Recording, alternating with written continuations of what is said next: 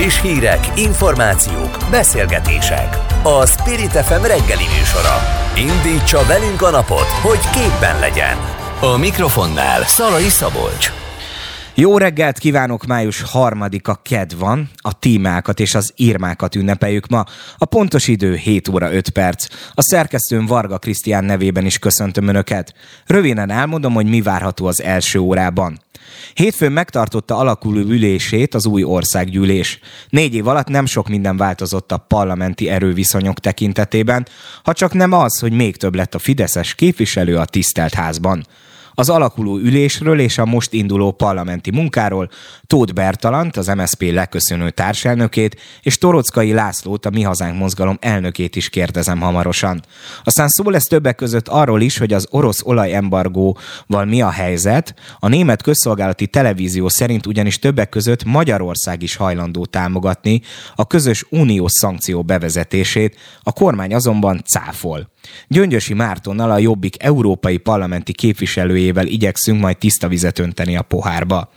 Aztán beszélünk arról is, hogy a szülői nyugdíj bevezetését szorgalmazza egy leköszönő parlamenti képviselő. Bencsik Jánostól igyekszem megtudni, hogy mit is takar ez a javaslat. A parlamenti képviselőségnek ugyan búcsút kell mondania, de a fővárosban fontos posztot kapott Bősz Anett. A DK leendő főpolgármester helyettesével beszélgetünk az óra végén az új feladatairól. Maradjanak velünk, pillanatokon belül kezdünk. Spirit FM 92.9 A nagyváros hangja Jó reggelt kívánok már, ha minden igaz, itt is van velünk a vonalban Tóth Bertalan. Igen, jó reggelt kívánok. Hát talán kezdjük azzal, hogy a tegnapi napon megalakult az új országgyűlés.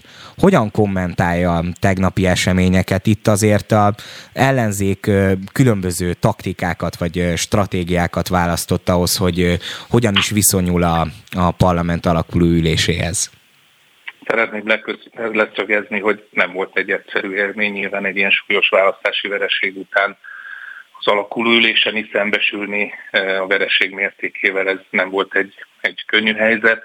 A parlament megalakult, két millió választópolgár szavazott a képviselő jelöltjeinkre, hogy képviselők legyenek. Mi az elejétől fogva meghoztuk azt a döntést, hogy végig ott leszünk az alakulülésen.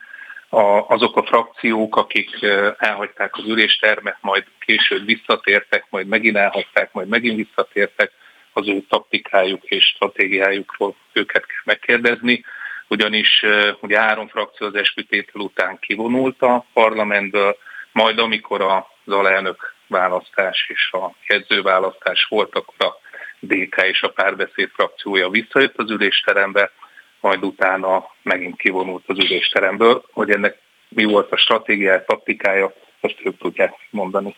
Volt előzetesen az ellenzéki pártok között valamilyen fajta egyeztetés arról, hogy milyen stratégiát alkalmaznak, hogy hogyan fognak közösen megnyilvánulni, vagy ez ilyen szempontból egyéni akciók voltak? A 30 éves tradíció az, hogy minden alakulülés előtt az összes parlamenti párt tart egy egyeztetést, hogy hogyan zajlik majd az alakulésnek a forgatókönyve. Ugye itt ebben nem sikerült politikai megállapodást kötni a fidesz hiszen megtört egy 30 éves tradíciót, és az egységes ellenzék, amely kilencszer több szavazatot kapott a mi hazánknál, kapott egy parlamenti alelnök helyet is a mi hazánk is, ezt nem tudtuk elfogadni, de mi egyeztettünk ellenzéki pártok a bizottsági helyekről, a parlamenti tisztségekről, a részvétellel kapcsolatos magatartásnál a Momentum jelezte első körben az, hogy egyáltalán nem jönnek be az alakulülésre, tehát nem csak a nyilvánosság előtt, hanem a köztünk lévő egyeztetések során is, majd az utolsó egyeztetésünkről kor közölték, hogy mégis bejönnek esküt tenni, de ők az eskü után elhagyják a, az üléstermet, tehát így konkrétan a Momentumnak a magatartásáról kaptunk információt. Hatházi Ákos megválasztott, bár a képviselői esküjét még le nem tevő országgyűlési képviselő a Kossuth téren tartott egy köztéri fogadóórát, ahol elhangzott az, hogy a Jobbik, az MSZP és az LMP korraboláns pártok, amiért nem maradtak a Áder János köztársasági elnök beszéde alatt is az országgyűlésben. Hogyan kommentálja ezt? Hát nézze, hogyha egy leköszönő köztársasági elnök beszédén való részvétel, kollaboráció, ezt én megkérdőjelezem, ezt nem nagyon tudom hova tenni. Az, ahogy említettem, a DK és a párbeszéd, amikor parlamenti tisztségekről volt a szavazás, akkor már visszatértek a, az ülésterembe. Ugye Hatházi Ákos leginkább ezt kifogásolt, hogy miért foglalnak el parlamenti tisztségeket az ellenzéki pártok. Tehát most, hogy Áder János beszédén ki volt ott, ki nem, én azt gondolom, hogy ez nem, nem a legneuralgikusabb pontja volt ennek az alakulülésnek. Elnök úr, beszélgessünk viszont akkor a neuralgikus pontokról, bár így a reggeli órákban még nehéz ilyen ö, bonyolult szavakat kimondani. Ö, mi tulajdonképpen most a jövője a parlamenti politizálásnak, és úgy ámblok az MSZP-nek, azt tudjuk, ön korábban bejelentette, hogy nem kíván indulni majd az őszi tisztújításon, de hát frakcióvezető továbbra is marad. Milyen stratégiát fog alkalmazni az MSZP az elkövetkező négy évben?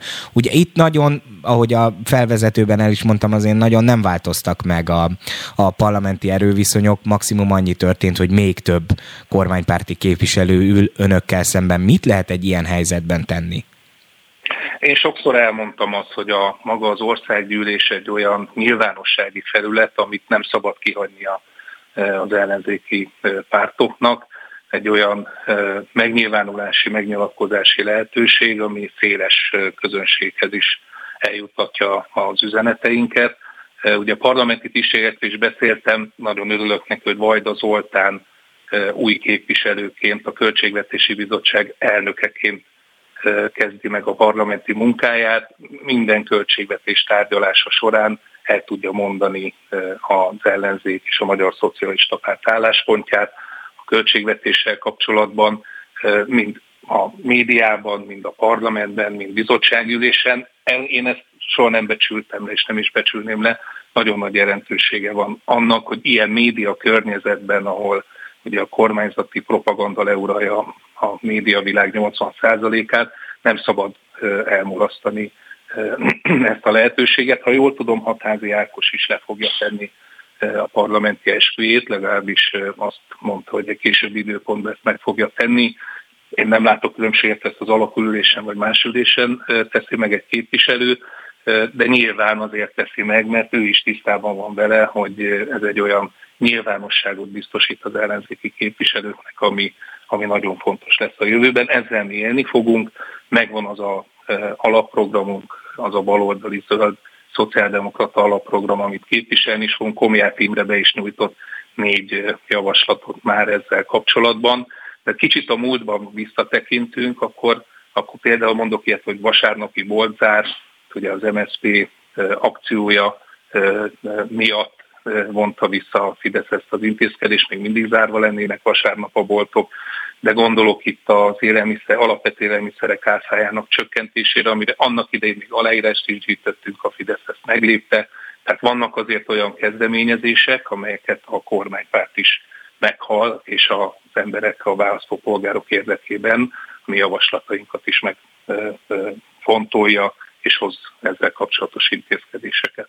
Ahogy ön is említette, a parlamenti képviselőség az nyilvánossággal jár, de hát nem csak nyilvánossággal jár, hanem pénzzel is. És ugye az ellenzéki pártok alapvetően is nehéz helyzetben vannak, mert erőforrás hiányosak a kormányoldallal szemben, ami ugye az állami forrásokat is azért nagy részben felhasználta a választási kampányban, meg úgy alapvetően is a, a saját politikájuk érdekében hasznosítja őket. Ebben a helyzetben, ahol most az MSP van, nem akarok az önök pénztárcájában turkálni, de mit jelent az, hogy 10 parlamenti képviselővel ö, lesznek jelen az új országgyűlésben, vagy vannak jelen az új országgyűlésben, és mondjuk nem 15-en. Ö, a párt ilyen szempontból, hogy nem önállóan vagy nem a párbeszéddel szövetségben jutott be az országgyűlésbe, hanem a hat párt közösen egy listáról került be. Tehát milyen erőforrások fölött diszponál most a szocialista párt, és ez jár-e valamilyen fajta megszorításokkal? Sajnos igen, hát teljesen egyértelmű, hogy, hogy 15 képviselő után több állami támogatás jár, mint 10 képviselő után ez vonatkozik a frakció költségvetésre, vonatkozik a párt költségvetésre és a párt alapítványának a költségvetésére. A legfontosabb, amit most dolgozom és dolgozunk, hogy a, a hálózat, a vidéki hálózatot tudjuk fenntartani és fejleszteni. Nagyon sokszor ezt is elmondtuk a nyilvánosság előtt, hogy nálunk létezik egy úgynevezett szolidaritási alap, ahova a képviselőink a fizetésemelésüket fizetik be. Ez éves szinten 30-40 millió forintot jelent. Most ezt is a hálózat fejlesztésére fogjuk felhasználni.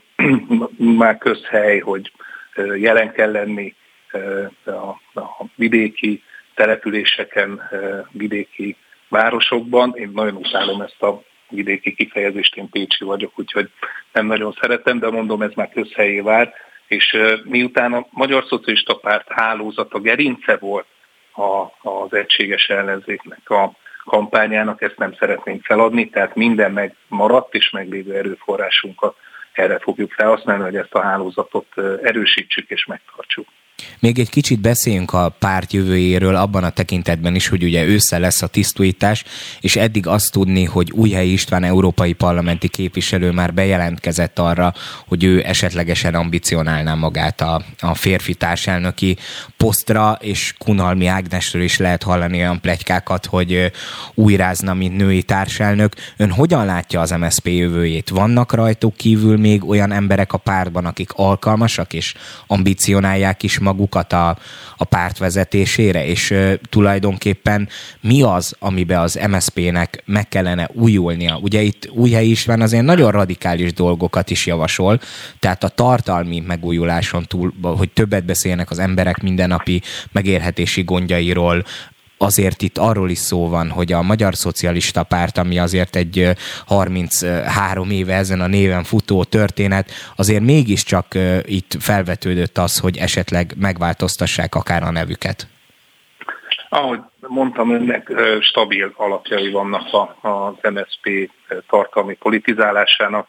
Elfogadtunk egy olyan stratégiát, programot, amit eddig is képviseltünk, de Újhely Istvánnak teljesen igaza van abban, hogy ugye azért most egy egységes ellenzéket építettünk, az elmúlt évek tényleg arról szóltak, hogy hogyan tudjuk kockáról kockára összerakni ezt az ellenzéki együttműködést, ami nagyon jól működött az önkormányzati választásokon, sajnos most az országos választásokon súlyos vereséget szenvedett.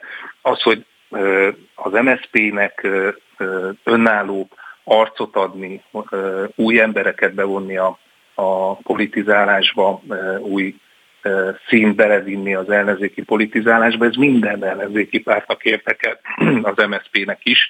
Én nagyon bízom benne, hogy lesznek más jelöltek, a szocialista párt híres arról, hogy mindig vannak jelöltek vezető posztra. Október, szeptember vége, október eleje, amikor várhatóan a tisztújtó kongresszusunk megtörténik, addig még nagyon sok idő van, én leköszönő elnökként ezt is mondtam már, hogy, hogy nem kívánok utódot megnevezni, ez egy demokratikusan működő párt, nyilván meg fogja választani a vezetőit, frakcióvezetőként mindenben segíteni és támogatni fogom az új elnökséget.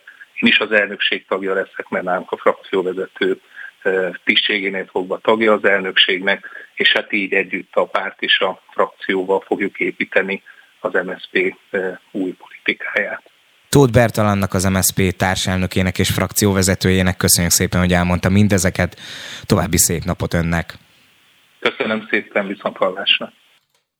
Spirit FM 92.9 A nagyváros hangja 15-szörösére nőtt a kínai vakcinát beszerző magyar cég árbevétele, írta az m a cég beszámolójára hivatkozva. A vállalkozás több mint 4 milliárd forintos tiszta profittal zárta az évet. Azt nem lehet tudni, hogy pontosan kikhez került a pénz. Erről, illetve a parlamenti alakulóülésről Torockai Lászlót, ami hazánk elnökét kérdezzük. Kezdjük is akkor ezzel. Jó reggelt kívánok, Torockai László. Jó reggelt kívánok. Hogyan kommentálja ezt a hírt? Ugye a kínai vakcina volt az, amivel mm, kapcsolatban talán a legnagyobb konszenzus alakult ki, még azok között is, akik kevésbé voltak kritikusak a, a vakcina helyzettel, meg úgy általánosságban ezzel a Covid helyzettel, mint önök, még azok is ö, elég sok kritikát fogalmaztak meg a kínai vakcinával szemben, és hát az látszik itt a mérlekből, hogy hát óriásit kaszált az a cég, aki ezt árusította Magyarországon. Tulajdonképpen nem lett meg minket ez a hír, hiszen az első pillanattól kezdve azt mondtuk az oltásokkal kapcsolatban, rendkívül szkeptikus álláspontra helyezkedve, hogy hát azért várjuk meg a, a mellékhatásokat, hogy hosszú távon majd milyen mellékhatások jelentkeznek, illetve hogy mennyire lehet majd megállítani ezzel a koronavírust.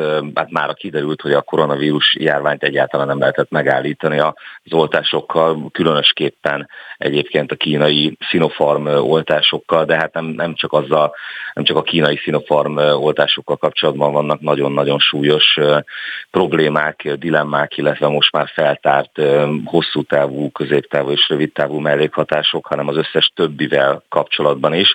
De nyilván a, a Sinopharm az ebből a szempontból egy tipikus magyar történet, hiszen a tulajdonosi háttere is ennek a cégnek folyamatosan változott, hogy még véletlenül se tudhassuk meg azt, hogy ez a, ez a tiszta profit, ez a minimum 4,4 milliárd forintos profit ez kinek a zsebébe vándorolt, mindenféleképpen vérlázító, fölháborító és nagyon jellemző, hogy az egész koronavírus történet az valójában az első pillanattól kezdve nem az orvostudományról és nem az emberek egészségéről szólt, hanem arról, hogy hogyan gazdagodik meg egy nagyon szűk réteg, nem csak Magyarországon egyébként az Egyesült Államokban és a világ minden pontjára igaz ez, de ez tipikusan magyar történet lett jellemző a Fideszre, hogy még az ilyen globális katasztrófák esetében is azért megpróbálja a saját zsebét megtömni, hiszen kétségénk ne legyenek, független attól, hogy egy, egy hihetetlenül szövevényes hálózat áll emögött a, a cég mögött is, és ahogy az előbb említettem, folyamatosan változott a tulajdonosi szerkezete. Nyilvánvalóan a kormányhoz közel álló körök gazdagodtak ebből is.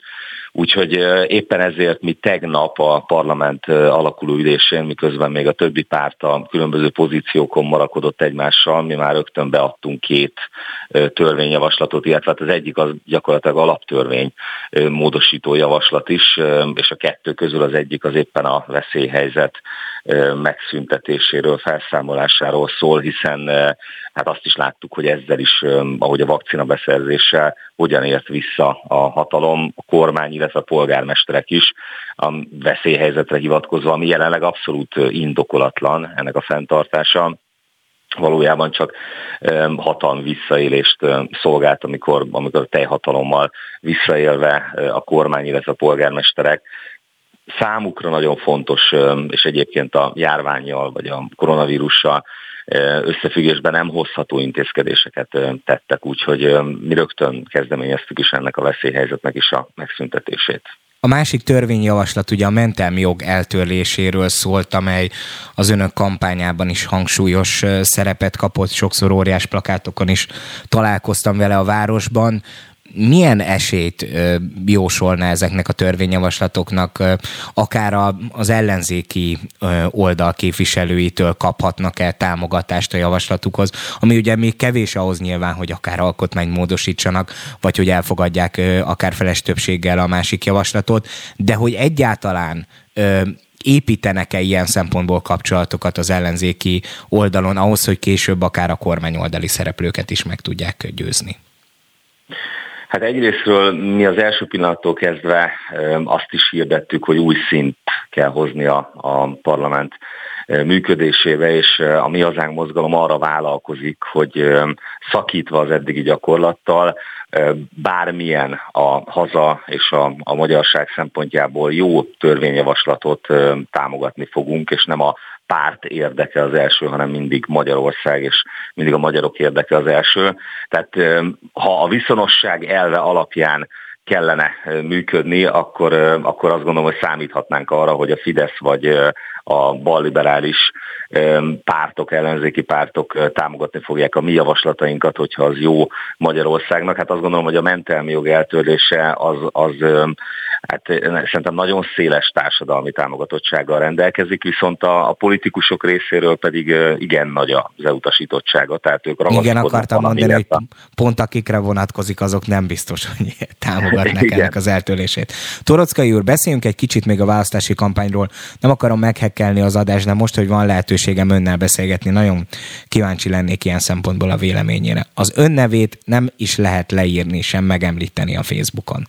A pártját a választás előtti napokban tiltották ki a legnagyobb közösségi oldalról. Azért a mainstream nyilvánosság egy jelentős részében sem kapott túl nagy felületet a mi hazánk ilyen szempontból. Ennek ellenére mégis, sőt, még akár ide sorolnám azt is, hogy a közélménykutatók döntő többsége azért nem jósolta azt, hogy önök be fognak jutni a parlamentbe. Mégis sikerült ez. Ön miben látta a sikernek a receptjét? Valóban ez így van, ahogy, ahogy ön említette, sőt, ugye most látott napvilágot egy kutatás, amely, amelyel nem lehet vitatkozni, hiszen objektív számadatokra épül, ami azt mutatja ki, hogy az egész választási kampányban az összes párt közül, és hát főként a parlamentbe került politikai erő közül a, mi hazánk mozgalom kapta a legkisebb lehetőséget a, a nyilvánosság kapcsán, tehát magyarul minket hallgattak el a a legjobban.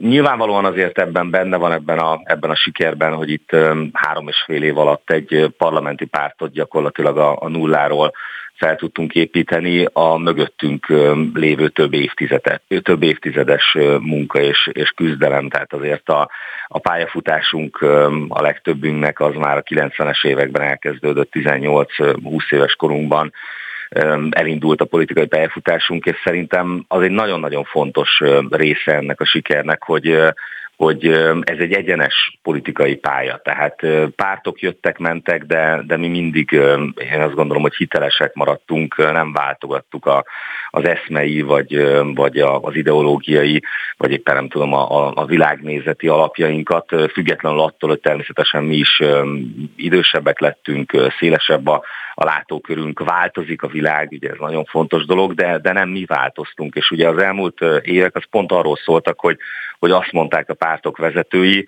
hogy, hogy, hogy a politikusoknak kell változni. És, és én meg pont azt mondtam, hogy hát gyakorlatilag ez volt az oka a jobbik ketté szakadásának is, hogy én azt mondtam, hogy, hogy nem nekünk kell változni, a világ változik, és természetesen lehet ahhoz igazodni, és, és kell is ahhoz igazodni, de, de nekünk hitelesek kell, hogy maradjunk, és szerintem ez a hitelesség is az egyik oka annak, hogy, hogy a mi hazánk mozgalom ilyen nagyon gyorsan parlamenti pártán növekedett.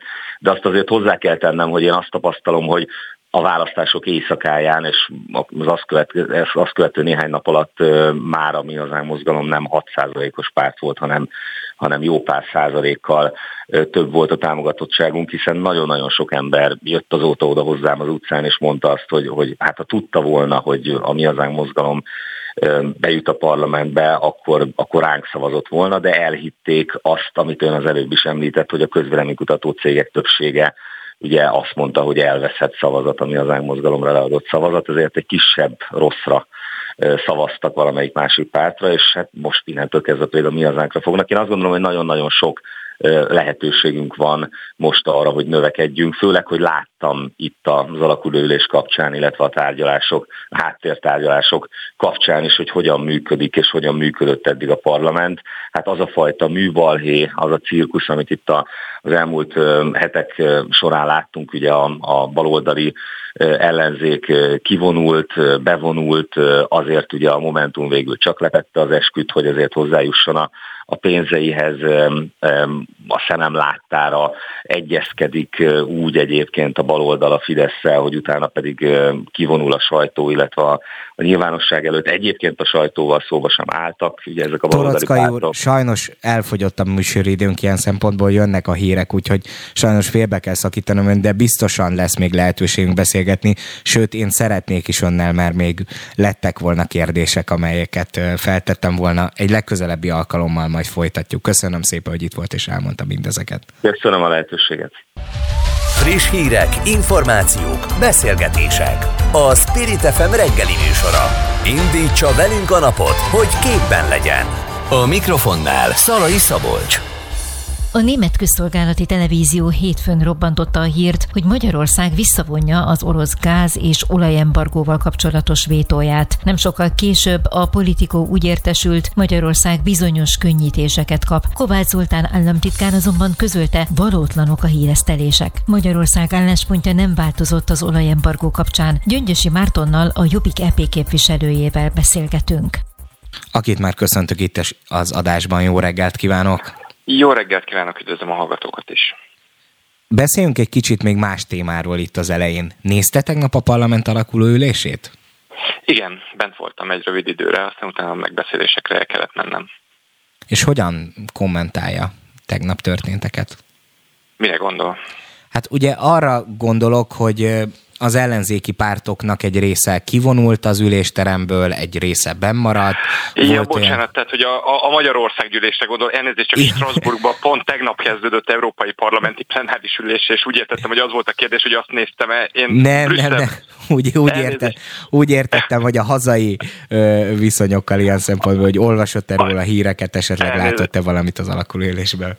A híreket, a, a híreket olvastam, és a hírekből tájékozottam ezzel kapcsolatban, de tisztában vagyok azzal kapcsolatban, hogy mi történt. Egyébként az európai parlamenti képviselőkre az mennyire jellemző, hogy a hazai ilyen eseményeket figyelemmel követik, még akkor is, hogyha messze vannak ilyen szempontból hazájuktól? figyelemmel kell, hogy kövessék, hiszen minden európai parlamenti képviselőnek a munkája akkor értékes, hogyha a saját országának, a saját hazájának a, az érdekeit, a témáit be tudja csatornázni az Európai Parlamentnek a működésébe. Tehát jelenleg így működik az Európai Parlament, minden egyes képviselőt a saját tagállamában választanak meg, onnan szerez mandátumot, és az Európai Parlament az jelenleg 27 tagállamának az Európai Parlament, a képviselőiből áll össze, és amikor európai törvényhozás vagy jogalkotás zajlik, akkor az 27 tagállam összességének az érdekeit foglalja magában. Térjünk rá egy kicsit akkor a bejátszóban is elhangzott témára. Ugye itt a német közszolgálati televízió arról írt, hogy Magyarország több országgal egyetemben visszavonja a vétót az orosz olajembargó ügyében. A kormány azonban cáfolta ezeket a sajtóértesüléseket én a, itt a hallgatóknak korábban azt ígértem még az óra elején, hogy, hogy tiszta vizet fogunk önnel önteni a pohárba. Lehet, hogy ez egy felelőtlen ígéret volt a részemről. Ön érti, vagy tudja, hogy tulajdonképpen itt mi történik? Hát ugye jósolni nem tudok én sem, és a magyar kormánynak a, a fejébe belelátni nagyon nehéz, de két dolgot le lehet szögezni.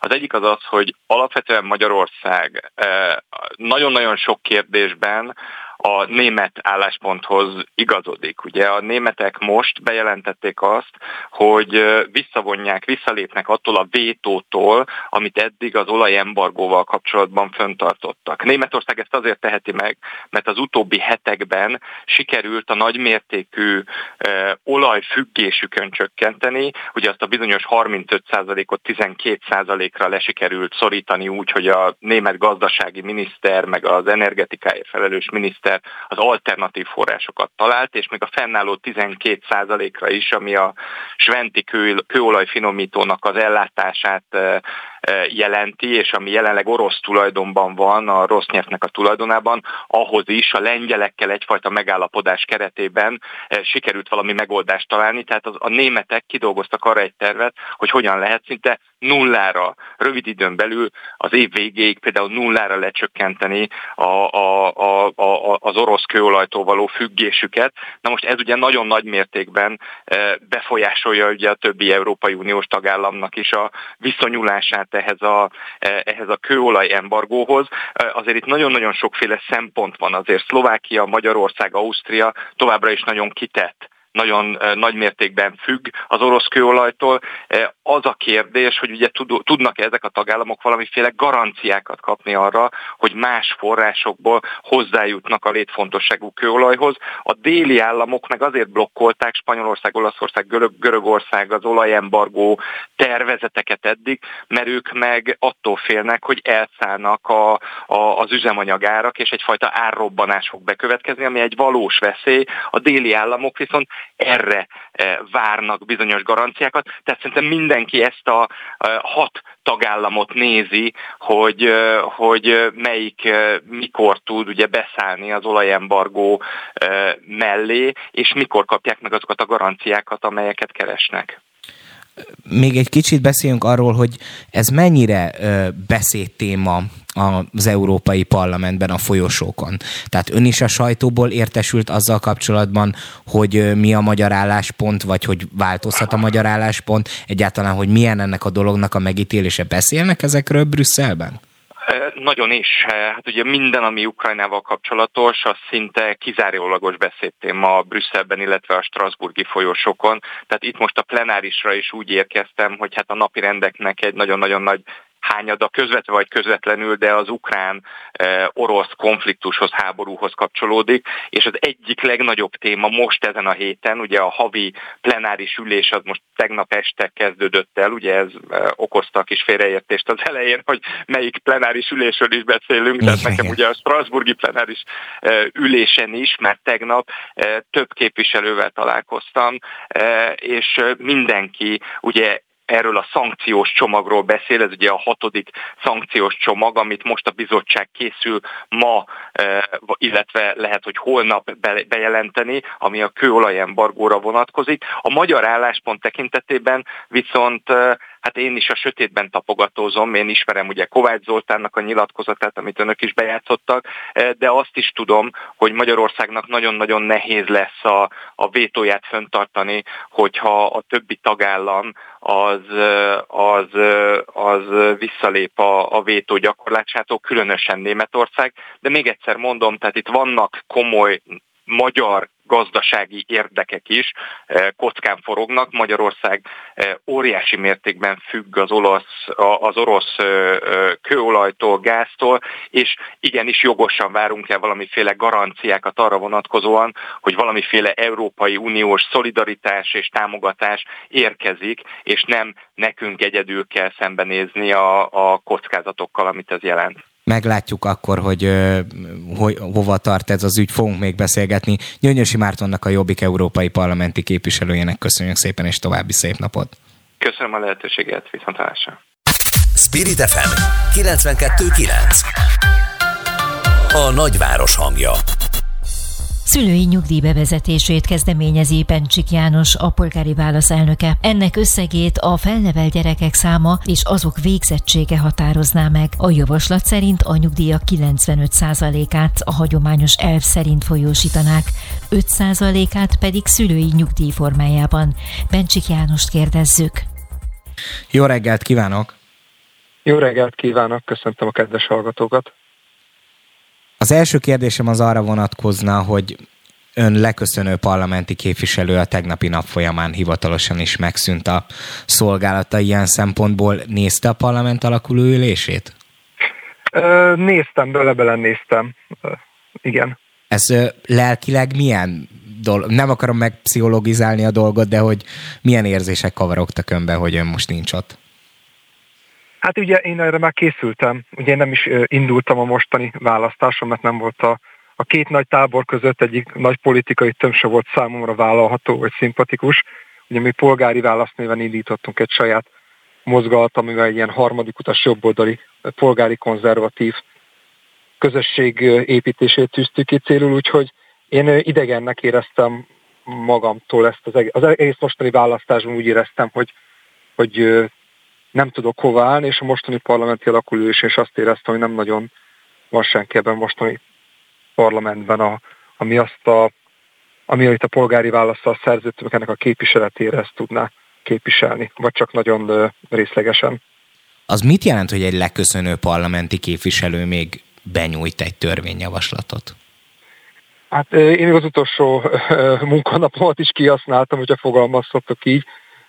Gondolkoztam sokat, hogy a utolsó parlamenti beadványomnak milyen szimbolikus üzenet vagy értéke lehetne, és itt a szülői nyugdíj bevezetése kapcsán én azt gondolom, hogy, hogy ez egy olyan ügy, amit túlmutat az aktuális tudom, törvény, törvénykezésen, tehát itt egy olyan ügyről van szó, ami azért szerintem a következő parlamenti ciklusnak, meg a következő évek, évtizedeknek a legfontosabb, egyik legfontosabb kérdése lesz, tehát bőven túlmutat az adhok törvénykezésen, a törvényhozáson. Az gyorsan hozzá is tenni, hogy itt nem egy személyes munkáról van szó, ugye ennek a javaslatnak a kidolgozását a második reformkon alapítvány nevű civil szervezet végezte el, tehát itt volt egy, egy háttérmunka, egy előkészítő munka, és ennek a benyújtását ugye azért is időzítettük itt a ciklus végére, mert egy szimbolikusan is a május 1 a munkanapjára, illetve anyák napjára, mert azt gondoljuk, hogy a, hogy a szülői munka megbecsülése az állam részéről, az mondjuk a, amíg a gyermekek ugye a 18 éves korukat betöltik, az nagyon sokféle családtámogatási nagyon sokféle családtámogatási formával meg van támogatva, de miután felnőnek ezek a gyerekek, betöltik a 18. életévüket, akkor azok a szülők, akik ezeket felnevelték, ezeket a gyerekeket, hirtelen már nem lesznek annyira kedvezményezettjei ennek a rendszernek. Tehát kicsit szimbolikus üzenetet is szántok itt a munkaünnepén, hogy, hogy a szülői munkát, ami tényleg egy élethosszig tartó munka, azt jobban becsülje meg az állam keresett ehhez a törvényjavaslathoz korábban szövetségeseket? Azt mondta, hogy idegennek érzi magát, és hogy nem igazán találja azt, hogy ki az, aki milyen szempontból politikailag egyetért, és ott ül a parlamentben, de ehhez a konkrét javaslathoz megkereste a többi képviselőcsoportot, vagy parlamenti képviselőt, hogy támogassák majd ezt a javaslatot? Hát ugye ez tavaly őszig nyúlik vissza az a történet, amikor a polgári választal Híd a nemzedékek között című programokat meghirdettük, amely ennek most nem akarok belemenni a, a részleteibe, mert túlfeszíteni ennek az adásnak a kereteit. Nagyon sokféle javaslatunk volt, hogy hogyan lehetne a nyugdíjrendszer átfogó reformjához hozzányúlni. Ugye csak nagyon röviden összefoglalva azt láttuk, hogy itt a nyugdíjrendszer egyrészt fenntarthatatlan már, tehát nem születik annyi gyerek, akik képesek lennének kitermelni évtizedes táblatban a nyugdíjba vonulóknak az ellátását. Azt láttuk, hogy ez mindenki a szőnyeg alá söpri ezt a problémát, senki nem hajlandó ezzel szembenézni, tehát az elmúlt 32 évben bármelyik kormány volt is hatalma, mindenkinek kényelmesebb volt a választások előtti osztogatással megpróbálni lekenyerezni a nyugdíjas szavazókat, mint sem, hogy egy átfogó reformot indítani. És nekünk volt több konkrét javaslatunk arra vonatkozóak, hogy hogyan lehetne ezt méltányosabb igazságosabb és fenntarthatóbbá tenni. Én akkor megkerestem egyébként az összes parlamenti pártnak a frakcióvezetőjét, hogy ebből legyenek a segítségünkre, választ nem kaptam sehonnan, és a konkrét kérdésé válaszol ezt a mostani javaslatot ugye a másik reformkolapítvány kezdeményezte. Én úgy tudom, hogy ők meg fogják keresni, vagy talán folyamatban is van a megkeresés a, most parlamentbe jutó pártoknak. Ugye tegnap alakult meg az új parlament, alakult két kormánypárt és hét ellenzéki frakció. Én úgy tudom, hogy ők meg fogják keresni a, a most parlamentbe jutó pártokat is, és bízom benne, hogy lesznek talán majd fogadtatása, pozitív fogadtatása esetleg.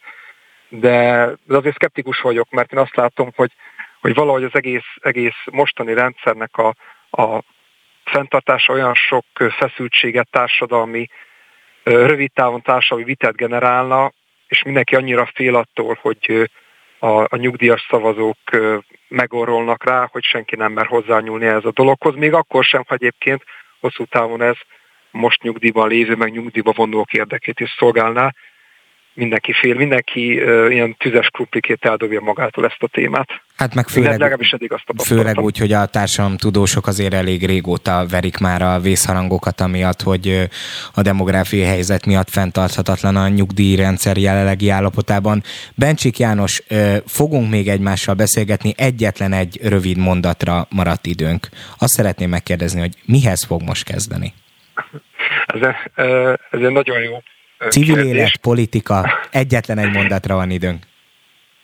szeretnék maradni a, közéletben, szeretnék foglalkozni közélettel, szeretném valamilyen formában a hazámat, Magyarországot szolgálni. Azt, hogy ezt valamilyen intézményes keretek között tudom-e megtenni, vagy esetleg a, a, a céges világban, vagy a civil szférában, az, ez a kérdés ez még várhat magára. Köszönöm szépen. De mindenféleképpen szeretném folytatni. Akkor további sok sikert önnek, további szép napot, viszont hallásra. Köszönöm, szép napot kívánok, viszont hallásra. Spirit FM 92.9 A nagyváros hangja a fogyatékossággal élők ügyének előmozdítása, illetve az agglomeráció és Budapest közötti érdekellentét feloldása, erre helyezni a fókuszt Bősz Anett, aki Gyénémet Erzsébetet váltja főpolgármester helyettesként. A politikus a ciklus felénél lép be a fővárosi vezetésbe. Hogy milyen jövőt képzel Budapestnek, arról telefonon kérdezzük Bősz Anettet. Jó reggelt kívánok! Jó reggelt kívánok, szeretettel köszöntöm a hallgatókat is. Az első kérdés arra vonatkozna, hogy meglepte önt, amikor a demokratikus koalíció megbízta ezzel a feladattal? Egyáltalán hogyan zajlott ez a folyamat? Ön kulcsolta DK-nál amiatt, hogy szeretné Gyénémet Erzsébet feladatait ellátni, vagy a demokratikus koalíció kereste meg önt, hogy hát Anett most a parlamentben nem, de a városházán mindenképp számítanánk a munkájára? Nagyon picit messzebbről indítanék. Ugye tudtuk azt, hogy ha én elvesztem a, a Pest megye egyes választókerületét, akkor feltetően több mint kétharmados többsége van a Fidesznek. Erre senki sem számított még a választások éjszakája előtt pár órával sem. Tehát tényleg eleve meglepett a helyzet, hogy, hogy visszaigyekezni, vagy visszaigyekeztem a parlamentbe, és ez nem sikerült. Ugyanakkor az határozott elképzelése volt mind a DK-nak, mind nekem személyesen, hogy szeretnénk folytatni a közös munkát. Erről volt egy megbeszélés. Én megneveztem már a Magyarország szíve projektet különböző formákban. Ez az, amiről itt a felvezetőben is szó volt, hogy a főváros, illetve az agglomeráció együttműködésért nagyon szívesen dolgoznék itt a következő években fölmerült már az első beszélgetéskor az, hogy adott esetben Gyénémet Erzsébet helyén is el tudnám képzelni, akár önmagamat, akár a DK is nyitott volt erre. Az viszont, hogy, hogy a végén én lettem a befutó, az ha nem is meglepett, de azt mondom, hogy, hogy ez egy nagyon nagy megtiszteltetés, hiszen több olyan jelölt is volt, akik akik megérdemelték volna, illetve, illetve olyanok, akik rendkívül jól helytáltak volna. Most igyekszem ezt a megelőlegezett bizalmat arra fordítani, hogy két és fél év múlva azt tudjuk mondani, hogy na ez megérte. Bevallom őszintén, engem is meglepett a döntés, és nem azért, mert nem tartom önt alkalmasnak arra, hogy a Gyénémet Erzsébet után tátongó űrt betöltse a városházán, hanem azért, mert ön úgy a demokratikus koalíció jelöltje, hogyha jól tudom, ön egy másik pártnak még a tagja? Tagja? Vagy jól Én az, el, az elnöke vagyok a, a Magyar Liberális Pártnak valóban, de mi azért egyre sző, szorosabbra húztuk ezt a, ezt a szövetséget a Demokratikus Koalíció, illetve a Magyar Liberális Párt között. Ennek volt az első lépése az, amikor én a DK frakcióhoz csatlakoztam most már évekkel ezelőtt, tehát az előző parlamenti ciklusnak a nagyobb részét töltöttem a DK frakcióban, mint amit nem. Ezt követően választási együttműködést, majd, majd politikai szövetséget kötöttünk, tehát alapvetően olyan szorosra fűztük ezt a szövetséget, amiben szinte már fel is oldódott az, hogy ki melyik pártnak a tagja, mert az én kollégáim, illetve a liberálisok aktivistái, fiataljai is tényleg úgy mozogtak a kampányban a DK-sok között, hogy ez lényegében majdnem mindegy volt, de valóban fölmerül a kérdés, igen, ez egy természetes szövetségé vált közöttünk, és ezt fenntartani kívánjuk a jövőben is. Tehát alapvetően én azt vettem észre, hogy sem a DK tagságában, sem a DK vezetőségében ez nem okozott fennakadást, illetve talán mesélhetek arról egy fél mondatot, hogy a közvéleményt is örülni láttam a döntést követően, úgyhogy tényleg ez egy megelőlegezett bizalom talán az irányomban, úgyhogy igyekszem úgy dolgozni a következő két és fél évben, hogy, hogy ez a bizalom meg is maradjon, sőt talán még erősödhessen is. Karácsony Gergely főpolgármester is örült a közvéleménnyel együtt, hogy ön fog érkezni a városházára ilyen szempontból. Egy kicsit még beszéljünk arról, én nem akarom megbántani az ellenzéki képviselőket, akik a parlamentben ülnek, de hát azért egy kétharmados Fidesz felállás esetén azért olyan túl sok tétje nincs annak, hogy az ember ellenzéki képviselő bár elmondhatja a kritikáit a kormányjal szemben, meg a törvényjavaslat, de nincs döntéshozó helyzetben. Viszont a városházán az embernek döntéseket kell hoznia egy olyan helyzetben is, amikor nagyon sokat hallunk arról, hogy az önkormányzatok milyen komoly gazdasági nehézségekkel küzdenek meg. Mi önnek most a legnagyobb feladata, amikor majd felveszi a munkát, amihez mindenképp neki kell látni ebben a nehéz helyzetben? amit én látok, és ahogyan említették is, Gyénémet Erzsébet portfólióját fogom megörökölni, illetve ez kiegészül még az agglomerációs kérdésekkel. Én úgy látom, hogy például az agglomeráció, illetve a főváros együttműködése nagyon sokszor politikai, társadalmi szándék kérdése, és sok esetben meglepő módon még csak nem is pénzbe kerül, hanem egy szemléletváltásra, amiben mi nem zéró összegű játékokban gondolkodunk, és így nem az történik, hogy egyszer a főváros vesz el az agglomerációtól, majd adott esetben egy napszak múlva megfordul a játék, és az agglomerációs lakosok vesznek el valamit a főváros külkerületeitől, például mondjuk parkolóhelyet, vagy olyan lehetőségeket, amelyek mondjuk a szabadidős tevékenységre vonatkoznak, mert arra kényszerítjük őket, hogy többet álljanak a dugóban. Szóval ezek rendkívül fontos kérdések, és elsősorban tervezés és szervezés kérdése. Természetes, hogy források nélkül nagyon nehéz, ugyanakkor például a főváros nem olyan régen direkt EU-s forrásokat nyert a klímasemlegesség megvalósítása érdekében, ebben bőven benne, tud fog, benne foglaltatik például az, hogy a Magyarország szíve projekt az az tud tovább úgy menni, hogy azt mondjuk, hogy nekünk közös feladatunk a fenntarthatóságért tenni, úgy a közlekedés, mint a gazdaságstratégiai tervezés, vagy a társadalom szervezése területén, és ezek például pont olyan ö, ö, kezdeményezések lehetnek, amelyek talán kevesebb pénzből is megvalósítható. Ö, az, hogy a szociális ügyek, elnézést, figyelek önre. Ja igen, csak annyi, hogy lejárt a műsoridő, úgyhogy sajnos most el kell ö, búcsúznunk. Ez az én, én hibám, hogy mindig egy kicsit túl engedem beszélni a, a vendégeket, és megborul a rend, de fogjuk még folytatni ezt a beszélgetést. Bőszanetnek a DK leendő főpolgármester helyettesének köszönöm szépen, hogy itt volt, és mindezeket elmondta további szép napot. Önöknek is. Friss hírek, információk, beszélgetések. A Spirit FM reggeli műsora. Indítsa velünk a napot, hogy képben legyen. A mikrofonnál Szalai Szabolcs. Jó reggelt kívánok, a pontos idő 8 óra 6 perc.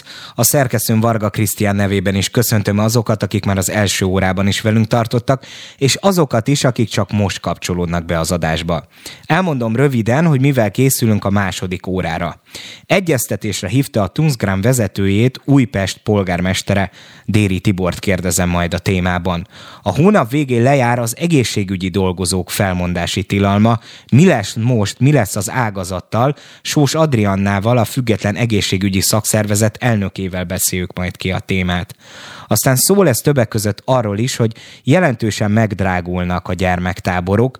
Tóth Bélát, a táborfigyelő.hu vezetőjét kérdezem majd a témában, ahogy beszélünk arról is, hogy Moszkva már Moldova megtámadására készülhet. Jó járt Krisztiántól igyekszem tájékozódni a háború legújabb fejleményeiről. Maradjanak velünk, pillanatokon belül kezdünk. Spirit FM 92.9 A nagyváros hangja 1600 dolgozót küld el a Tunzgram, miután megreformálja működését és felhagy a hagyományos lámpagyártással.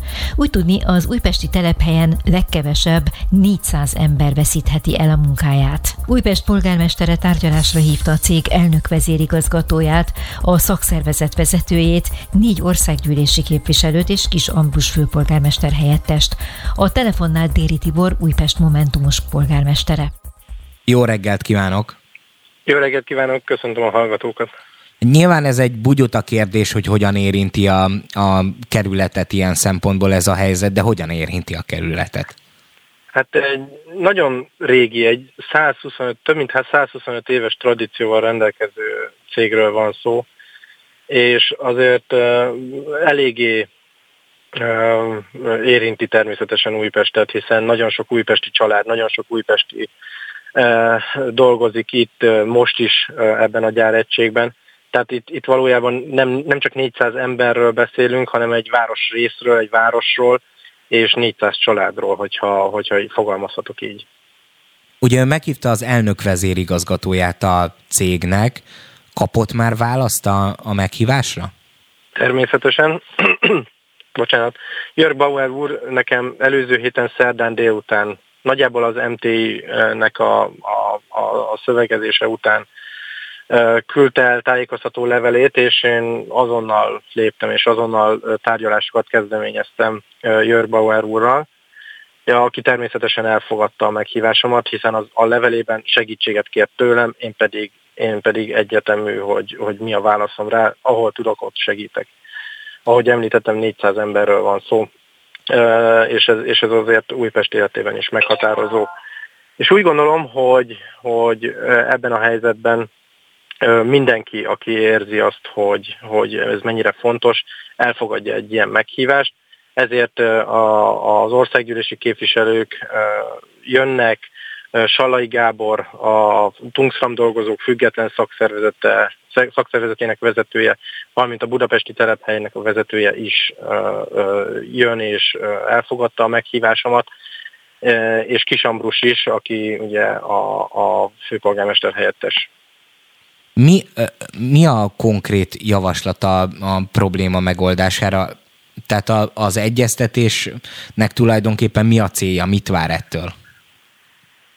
Számos lehetőségünk van, és ezt a lehetőséget szeretnénk biztosítani a munka, munkavállalók számára, és együttműködést szeretnénk kérni a cégtől. Ugye 400 emberről van szó, 400, 400 különböző munkakör akár, tehát ö, ö, különböző ö, tudással rendelkeznek, és ezt, hogy a meg, legmegfelelőbb helyre tudjuk eljuttatni, úgy gondolom, legalábbis az elmúlt napok hétvégi, péntek esti, péntek délutáni egyeztetések következtében, hogy ennek a 400 főnek én úgy gondolom, hogy nagyon-nagyon gyorsan tudunk megoldást és lehetőséget biztosítani. Természetesen ez, ez, ez, ez egy ez nem, nem olyan kényelmes helyzet, hiszen számos esetben lehet, hogy átképzéssel jár, viszont olyan lehetőségek állnak a rendelkezésre, és olyan megoldások, ami, ami szerintem egy abszolút egy ilyen win-win szituációt fog eredményezni, mind a Tungsram, mind a dolgozók ö, számára. És mind azoknak a cégek számára, ahová, ahová a munkaerőt ö, ö, át tudjuk kvázi csoportosítani. Ezt akartam kérdezni, hogy tulajdonképpen egyrészt az átképzésnek a költségeit az kiállná, és hogy vannak-e már olyan konkrét cégek, akik esetleg bejelentkeztek önhöz, vagy akiket ön megkeresett és pozitívan válaszoltak a megkeresésre, akik szívesen fogadnák ezeket a dolgozókat, mondjuk akkor, hogyha átképeznék őket valamilyen fajta más feladatra? A, akkor a kérdés első felére válaszolok először, utána pedig megyek a második részére ugye az átképzés költségeit kiállja. Nagyon sok cég esetében nagyon sok cég egyébként vállalja ezeket a költségeket. Most mondok egy teljesen egyszerű példát, például vegyük a BKV-t ahol egyébként évek óta vezetők, tehát a villamos vezetőket keresnek, a buszvezetőket keresnek, oda megfelelő jogosítványok kellenek, aminek az elvégzését, illetve megszerzését maga a cég már munkavállalás esetén is biztosítja. Tehát ők, ők adják a szerződést, tehát amíg megszerzi az ember a, a vizsgákat, addig addig például már normális fizetést kapnak, azt hiszem 7 órába bejelentve, és amikor megszerzik, akkor teljes munkaidőben tudnak átváltani, és nem maradnak fizetés nélkül úgymond abban az időszakban, amikor, amikor, amikor már képzik őket. És akkor mondtam egy példát is. És ezért is hívtam egyébként Budapest főpolgármester helyettesét Kisambrust is erre a megbeszélésre, hiszen például a fővárosban is számos olyan cég van, ahol például ilyen és ilyen tudással rendelkező szakemberekre van szükség. Reméljük, hogy akkor ilyen szempontból majd pozitív fejleményekről tudunk majd még beszámolni. Biztosan foglalkozni fogunk még ezzel. Köszönöm szépen Déri Tibornak, Újpest polgármesterének, hogy elmondta mindezeket. További szép napot! Köszönöm szépen, viszont hallásra szép napot kívánok! Spirit FM 92.9 A nagyváros hangja Május 31-től megszűnik az egészségügyi dolgozók felmondási tilalma. A népszava információi szerint a szolgálati jogviszony tavaly márciusi bevezetésekor 4000 dolgozó mondott fel. A kötelező harmadik oltás elrendelése után újabb 800 szakember hagyta el az egészségügyet. Hogy júniustól mennyien távozhatnak, azt Sós Adriannától a Független Egészségügyi Szakszervezet elnökétől kérdezzük. Jó reggelt kívánok! Jó reggelt kívánok, üdvözlöm a hallgatókat!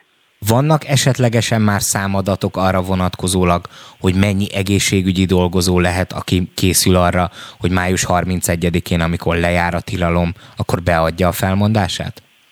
Pontos számot nem tudunk, de több ö, olyan esetről tudunk, amikor már elment volna a dolgozó, de a felmondási tilalom miatt nem ment el. Ennek a körnek egy, egy része azokból a dolgozókból áll, akik vagy nők esetén betöltötték a 40 éves jogviszonyt vagy munkaviszonyt, és ezért elmehetnek nyugdíjba, illetve olyanok is vannak, akik az öregségi nyugdíjkorhatárt érték el, de mivel ők nem mondhattak fel, a munkáltató meg nem mondott fel nekik, ezért most nyílik majd a lehetőségük, hogy kilépjenek a munkahelyükről. De többen vannak azt gondolom olyanok, a mostani felmérésünk alapján, akik azért gondolkodnak a távozáson, mert nagyon elégedetlenek a jelenlegi helyzetükkel. Egyrészt elégedetlenek a kereset mert volt ugyanaz idén egy béremelés az egészségügyi szakdolgozók körében is, azonban ez nagyon sok esetben azzal járt, hogy az egyébként korábban megkapott pótlékokkal csökkentették a munkáltatók, tehát a végén a keresett növekedés vagy elmaradt, vagy sokkal kisebb mértékű volt annál, mint amire a dolgozók számítottak. Ez a tényező csak megerősítette azt az egyébkénti elégedetlenséget, ami a rendkívüli nagy túlterhelésből adódik nagyon sok esetben, abból, hogy sokkal több beteget kell ellátni kevesebb embernek, többet kell túlórázni, kedvezőtlen a munkarend, és ugyanakkor nem érzik ezek a dolgozók azt, hogy megkapnák a megfelelő anyagi elismerést ennek ellentételezéseként.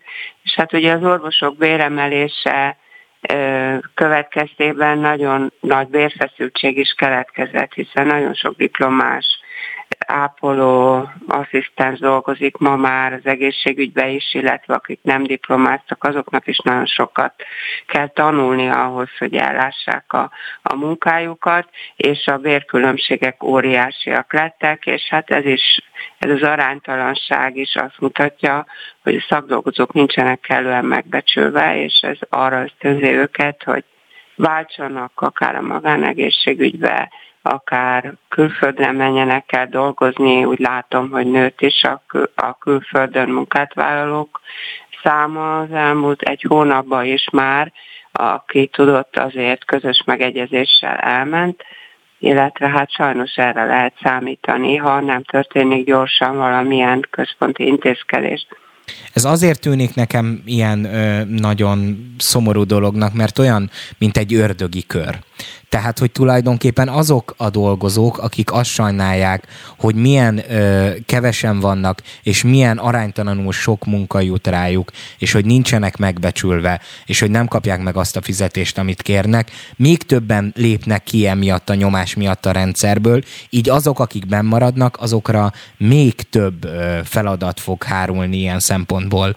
Ö, nyilván előbb-utóbb a kormányzatnak valamit lépnie kell, mert azt nem teheti meg, hogy az egészségügyi ö, ellátórendszer összeomoljon, bár az is vitakérdés, hogy egyáltalán mikor beszélhetünk arról, hogy tehát már nem elomlott bizonyos szempontból össze, de hogy mi az a lépés, amit most még megtehetnek azok, akik a rendszerben vannak, tehát számíthatunk-e arra, hogy azok, akik úgy döntenek, hogy oké, okay, én még nem mondok fel, én még kivárok, számíthatunk ö, valamilyen fajta demonstrációra, nagyobb tüntetésre, milyen eszközök vannak egyáltalán a nyomásgyakorlásra, hogy a döntéshozók észrevegyék, hogy ez a helyzet fenntartatatlan, és hogy ahogy az orvosoknak, úgy a szakápolóknak, ápolóknak is meg kell adniuk ugyanazokat a fizetésemeléseket, különben nem lesz ember, aki ellássa az, a betegeket a kórházban.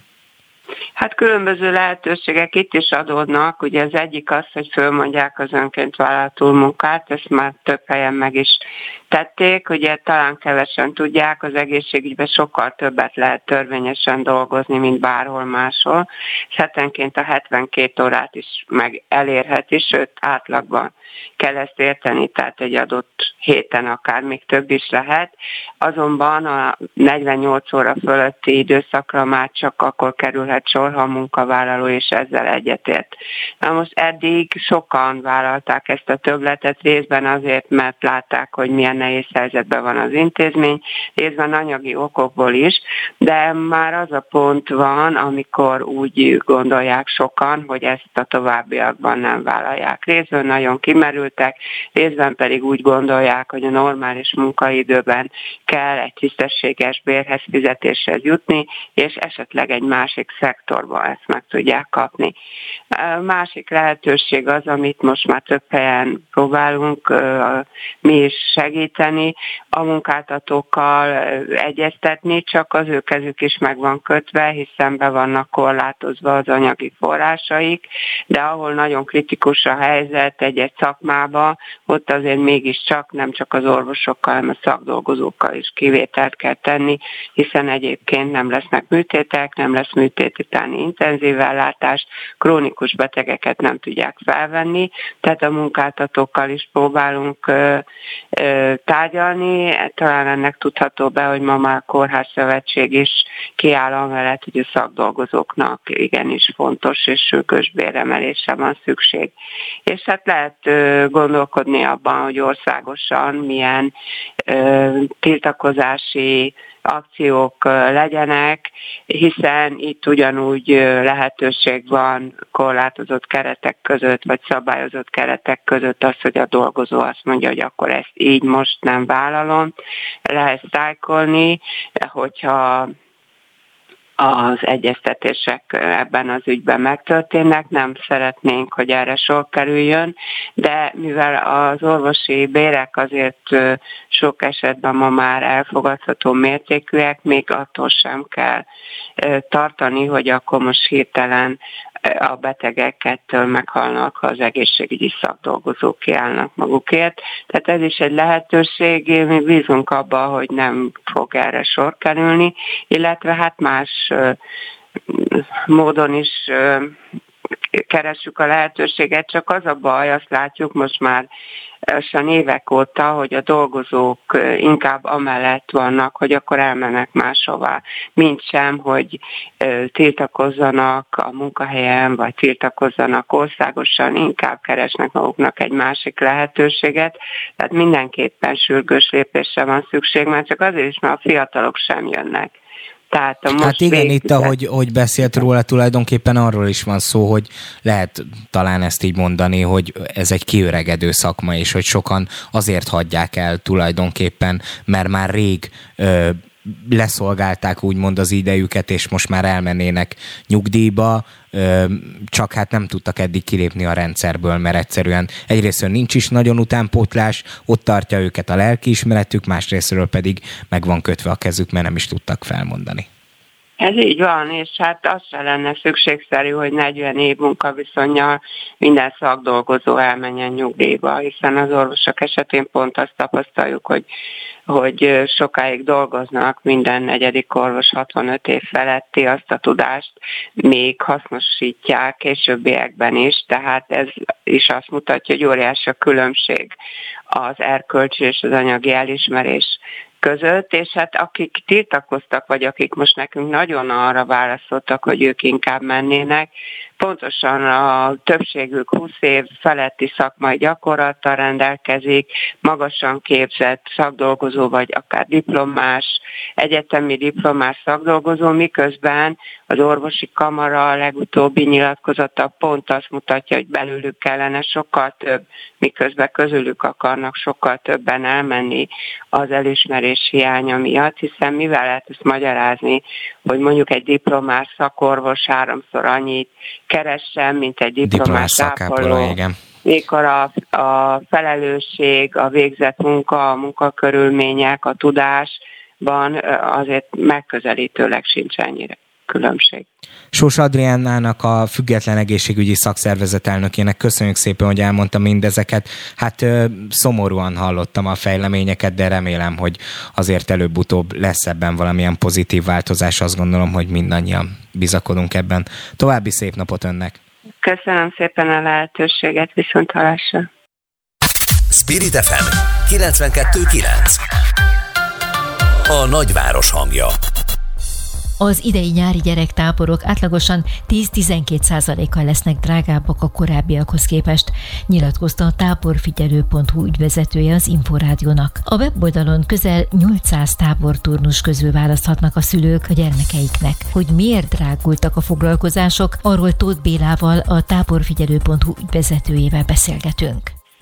Jó reggelt kívánok! Szép jó reggelt kívánok!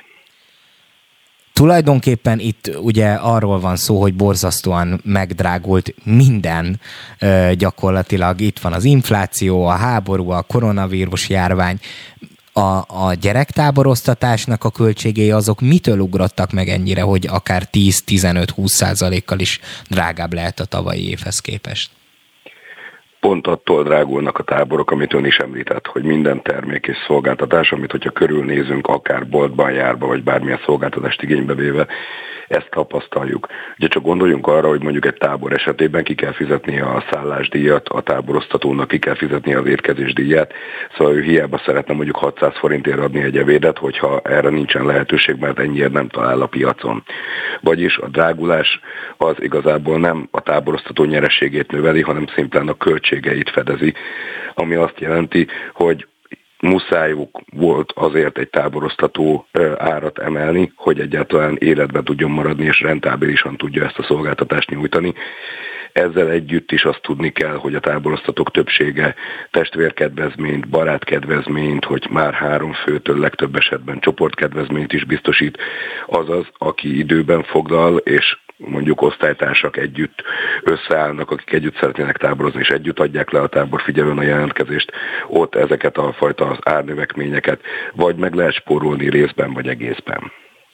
Én még nem vagyok szülő, bár szeretnék nagyon az lenni, úgyhogy most így lelkiekbe készülök. Milyen összegekre ö, lehet számítani, hogyha a gyereket valaki el akarja küldeni, táboroztatni? Tehát mondjuk mi a legolcsóbb, ami egy ilyen belépési szint, ahol már azért a gyerek elmehet és jól érezheti magát a nyáron, és mi mondjuk azok, ami, ami tényleg ilyen szempontból a high level, vagy a nagyon, nagyon magas és nagyon drága táboroztatásba tartozik? Kezdem az átlagokkal, hogyha megengedi. A napközis táborok esetében, amikor ugye reggel viszem a gyermeket és délután hozom el, és jellemzően hétfőtől péntekig van egy ilyen táborban a gyermek. Itt az idei évben 38.500 forint az átlagár, amivel számolhatnak a szülők. Az ott alvós táborok esetében, amikor elviszem a gyermeket, és jellemzően 5-7 nap múlva megyek érte, itt pedig nagyságrendileg 60 ezer forint az, amit egy turnusra fizetnie kell a szülőknek. Viszont nagyon széles az árolló a táborok piacán. Van nálunk a táborfigyelőnél olyan ö, ott alvós táborunk, ami 28 ezer forintba kerül, és nagyon szuper tábor, több mint 10 éve dolgozunk velük együtt, és imádják a gyerekek, de olyan táborunk is van, ami 330 ezer forintba kerül egy hétre. Szóval több mint tízszeres az árkülönbség, és a két szélsőség között folyamatosan vannak ár szerint táborok, azaz mindenki megtalálja a pénztárcájához és a gyermekéhez leginkább passzoló tábort, én csak annyit kérek a kedves rádióhallgató szülőktől, hogy ha tehetik, akkor ne csak ár alapján, hanem ár érték alapján válasszunk tábort. Attól lesz értékes egy vakációs lehetőség, hogy minél több aktív programja van, minél több élmény és impulzus éri a gyerekeket, akkor fogják igazán jól érezni magukat. Van olyan, amelyik slágernek számít ilyen szempontból, tehát ami most nagyon trendi és nagyon megy, hogy nem tudom, tematikus táborok, vagy valamilyen extrém sporttal foglalkozó táborok. Mi az, amik most a legnépszerűbbek? Az idei évben a sporttáborok, a kalantáborok és az angol táborok a legnépszerűbbek, éppen hogy csak lemaradtak az a dobogóról a katonai táborok, viszont ami újdonság az idei esztendőben a témákat tekintve, hogy nagyon sok extrém, meghökkentő és különleges tábor van a kínálatban, amiből tudnak választani a gyerekek. Van például nálunk olyan tábor, ahol maga a tábor helyszín is különleges. A táborozók fákon laknak, és megélhetik Robin Hood és csapatának ezt a fajta álomvilágát, hogy a légbeli helyszínen van a tábor helyszín, és az annyira szövevényes ez a táborhelyszín, hogy gyakorlatilag minden nap más útvonalon juthatnak el a saját szobájuktól a társaikhoz, de van például 3D nyomtatástáborunk, ahol igazi mozgásképes humanoid robotot és annak minden alkatrészét a gyerekek nyomtatják ki az adott táborban, de van például olyan katonai táborunk, ami nem egy hetes turnussal számol, hanem egy hónapig vannak ott a gyerekek, és az adott táborban mind elméleti, mind gyakorlati képzést is kapnak, és terepszínű gyakorlóruházatban, hozzátartozó barettcsapkában és katonai bakancsban töltik a tábori időszakot, de ezek mellett van például a focit és a golfot ötvöző futgolf táborunk, vagy éppen um, YouTube készítő táborunk, de van mesterséges intelligencia, sőt gyermek és kutya kommunikációs tanfolyam is, úgyhogy nagyon-nagyon széles a kínálat ezekben a különleges témákban is, ahogy természetesen a hagyományosabb kézműves lovas, vagy éppen sporttáborok ugyanúgy elérhetőek. Ugye, ahogy a felvezetőben is hangzott, több mint vagy közel 800 táborturnus közül tudnak választani a szülők, és én annyit javaslok nekik, hogy minél előbb tegyük meg ezt a táborválasztást, mert most még egyrészt nagyon nagy a kínálat, de az árérték arányban legjobb táborok turnusai azok nagyon gyorsan betelnek. Azaz Később is tudunk tábort foglalni, csak ott már vagy drágább lesz a tábor, mint szerettük volna, vagy messzebbre kell vinni a gyermeket, vagy nem annyira a csemeténkhez passzoló tábor témát tudjuk megtalálni. Ez kicsit Úgy, akkor olyan, mint a, mint a tulajdonképpen a szállásfoglalás, akármilyen másik nyaralás, hogy időben meg kell tenni. A Robin Hoodos tábor nagyon tetszett, remélem, hogy az én jelentkezésemet is befogadják, és a feleségem el fog engedni. Tóth Bélának, a táborfigyelő.hu ügyvezetőjének köszönjük szépen, hogy mindezeket elmondta mondta. Én is nagyon köszönöm. Friss hírek, információk, beszélgetések. A Spirit FM reggeli műsora. Indítsa velünk a napot, hogy képben legyen. A mikrofonnál Szalai Szabolcs.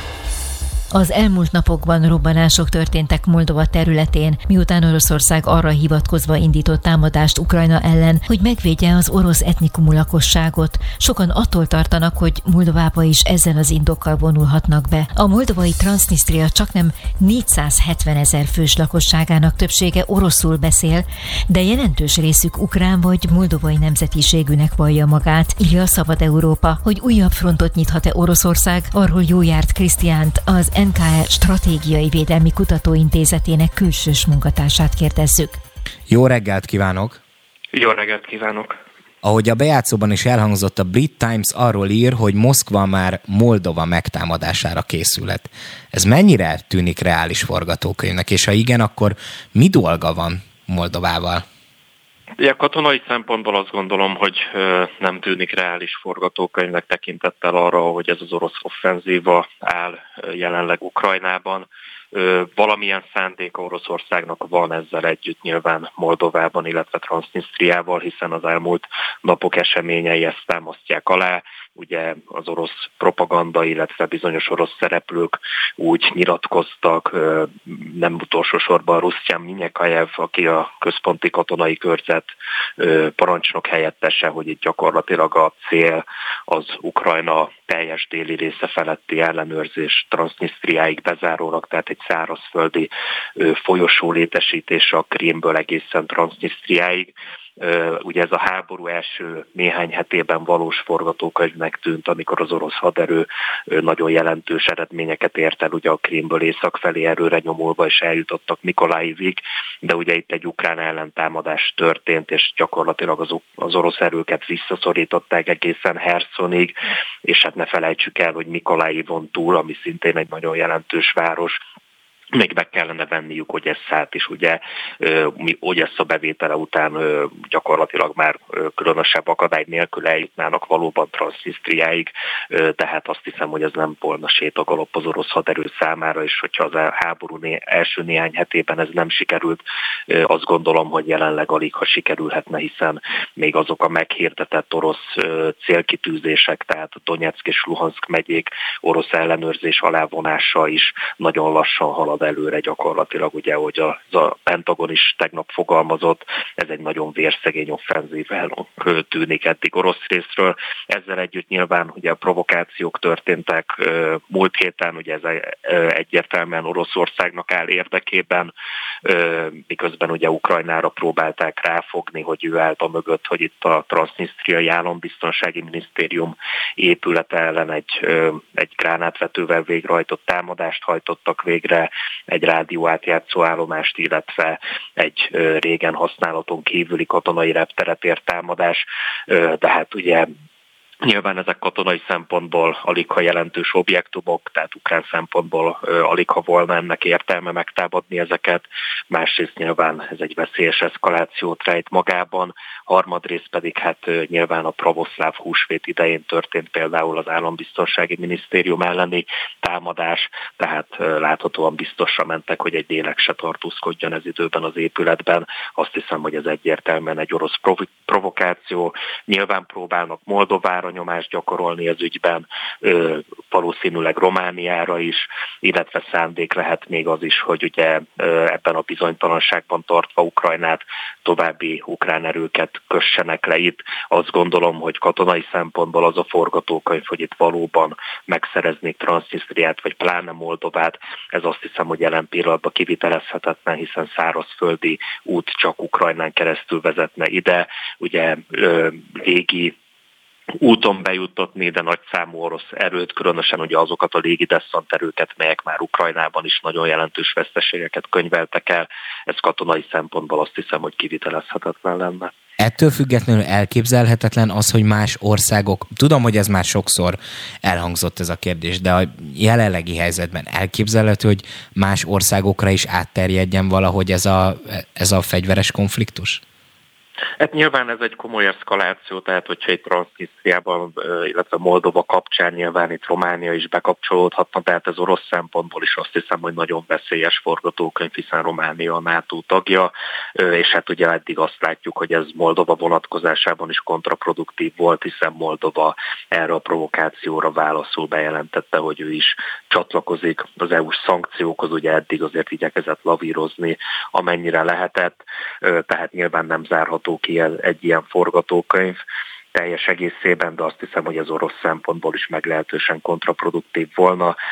Én azt gondolom, hogy itt a cél az inkább az, hogy Ukrajna figyelmét és erőforrásait itt is lekössék, illetve feltehetően az, hogy mivel Oroszország komoly személyi problémákkal küzd, tehát az orosz haderőnek szüksége volna még további katonákat bevonni, és Oroszország egyelőre nem hajlandó hadi állapotot életbe léptetni, mely lehetővé tenni azt, hogy behívják a tartalékosokat, illetve tömeges mozgósítást. Hát ahhoz ugye el kellene ismerni, hogy egyáltalán háborút folytatnak, és Pontosan. nem különleges katonai műveleteket. Így van. Igen, igen, hát nem véletlen, tehát egyrészt ugye propaganda, másrészt ez egy jogi korlátját is jelenti az orosz erők bevethetőségének, de ugye apránként igyekeznek innen-onnan kiegészíteni a kelet-ukrajnában harcoló orosz erőket, ugye hírek szóltak arról, hogy szíriai zsoldosok érkeztek ide, ugye orosz katonai magánvállalatok emberei, és talán egy lehetséges mód lehet az erők további pótlására az, hogyha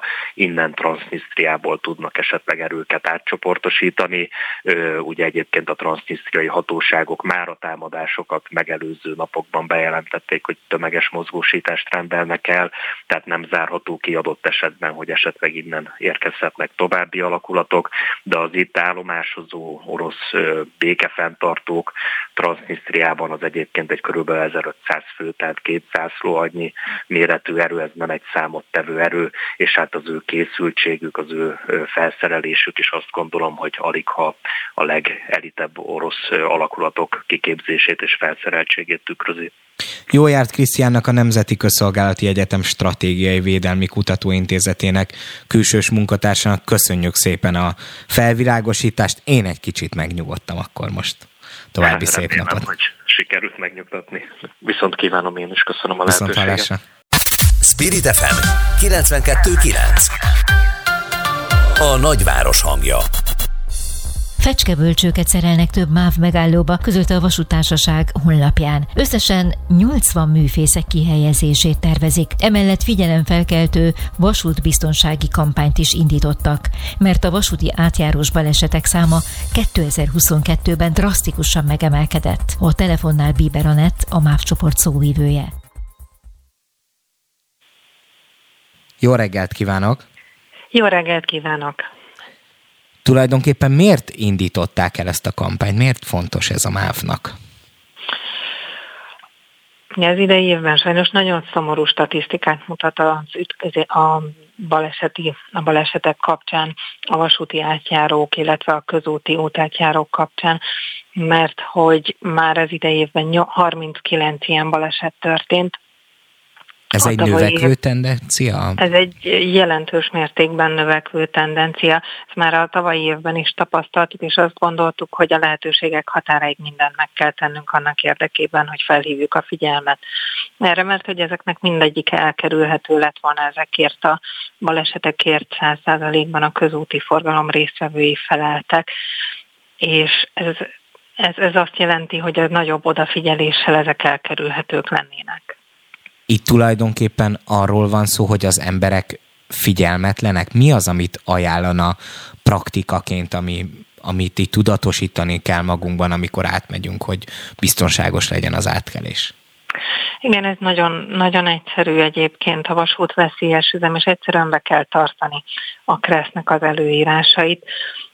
Fokozott körültekintéssel szabad lehet megközelíteni ezeket az útátjárókat csak akkor szabad ráhajtani, hogyha meggyőződünk arról, hogy egyik irányból sem közeledik vonat. Ugye az nagyon fontos, hogy a fényjelző készülik, a fényszorompó, fehér jelzés, ez nem szabad jelzés, az azt jelenti, hogy működik a berendezés, de akkor is meg kell győződni arról, hogy nem közeledik a vonat, ha szükséges, akkor ennek érdekében meg kell állni.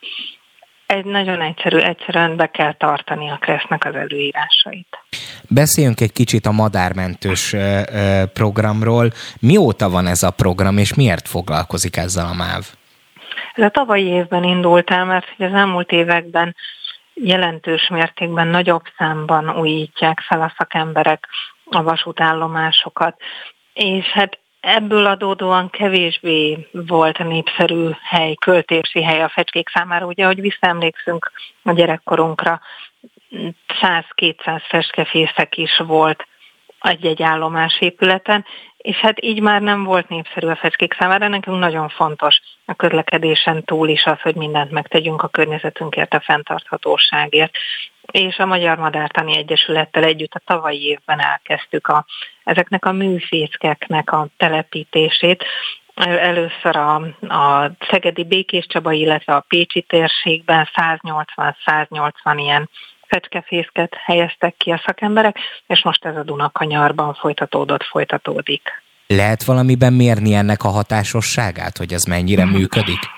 Igen, ez egy nagyon kedves kérdés, mert hogy figyelik a szakemberek, hogy mennyire szeretik a fecskék ezeket a, ezeket a műfészkeket, ahogy, ahol el vannak helyezve, és ebből a tapasztalatból adódóan ezt elemzik, és utána ezt felhasználják a további telepítésekor. És még nagyon fontos ugye, hogy nem csak fecskefészket, nem csak ilyen műfészket tesznek fel a szakemberek, hanem alá egy deszkát, amit úgy hívnak a szakemberek, hogy fecskepelenka, hogy az állomásokat azért tisztán lehessen tartani. Biber Annettnek a MÁV csoport szóvivőjének köszönjük szépen, hogy mindezeket elmondta. További szép napot kívánok! Köszönöm én is! Böngésző. Mivel foglalkoznak a vezető internetes portálok? Hogyan találnak egyes híreket? Mire kattintanak a legtöbben? Böngésző. A Spirit FM reggeli műsorának online lapszemléje. Címlapsztorik, értekezések, izgalmas információk. Böngésző. És már itt is ül velem szemben Varga Krisztián szerkesztőm, aki segített összerakni a mai adást. Jó reggelt kívánok, szia! Jó reggelt, itt is köszöntöm a hallgatókat. Na mi újság, ameddig én itt ö, próbáltam valahogy a műsort vezetni addig, te milyen híreket találtál az interneten? Miről beszélnek az emberek? Hát mint mindig most is sok mindenről beszélnek, viszont azt nem tudom, hogy tudta, de hogy mondjuk ugye a választási plakátok azok még mindig kint vannak, viszont ma már le kell szedni őket. Azt hiszem talán 16 óra a határidő, ha jól tudom. Igen, 16 órakor lejár a határidő, úgyhogy... Én stopperral fogok ott állni, mert én még idefele is láttam egy csomót a városba, és még ott is, ahol én lakok, ott is kijelzték őket, és mind a győztes, mind pedig a vesztes félnek még ott voltak Ez a plakátjai. pontosan így van, úgyhogy most még ezeket nézzük, aztán majd ezután talán átveszi más a helyét, hogy milyen akciók vannak a boltokban. Szóval nem mondom... Muskátli vására kell. Igen, tehát minden fontos, a politika is, de az, hogy milyen akció van, szerintem fontosabb hogy milyen boltban mi van. Azt már korábban is láttuk egyébként néhány politikustól a közösségi oldalon, hogy embert toboroznak és gyűjtenek arra, hogy ezeket a plakátokat leszedjék. Úgyhogy nem tudom, szerintem csak fogják teljesíteni ma. Hát igen, azért a választások előtt mindig van lelkesedés az emberbe, hogy feltegye a plakátot, mert bízik a győzelembe, de amikor rosszul szerepel, vagy nem az jön, akkor utána szétfut a sereg, és megértem, hogy ez a ö, kellemetlen munkához már nem annyira találnak aktivistákat. Na mit találtál még? Öm, átlagbérekről is találtam egy cikket. Nagyjából arról szól a GKI gazdaságkutató hozta ki, az átlagbérről sokat beszélünk, ugye mindig megadják bruttóban, és megadják a nettóját is. Viszont a KSA, amikor méri ezeket, akkor az öt főnél, vagy az öt fő től többet foglalkoztató cégek és vállalkozások szerepelnek ebben. A GKI most megnézte azt, hogy mennyi az átlagbér nettóban, hogyha mondjuk nem csak az öt fő felettieket nézzük, hanem az alattiakat is. És akkor azt hozták ki az ő számításaik szerint, hogy az átlagkereset 58 ezer forinttal alacsonyabb, ami számokban azt jelenti, hogy 210 ezer forintra hozták ki az átlagkeresetet. Hát ez már reálisabbnak tűnik, ugye, amikor mi mindig megírjuk ezeket a cikkeket, hogy mennyi az átlagjövedelem Magyarországon, akkor mindig azt látom a komment szekcióban, hogy neki mondja, hogy hát ez nagyon jó, de hát ő életében nem keresett még ennyi pénzt, úgyhogy nem tudom, kik ezek az átlag emberek, akik ilyen fizetéseket kapnak.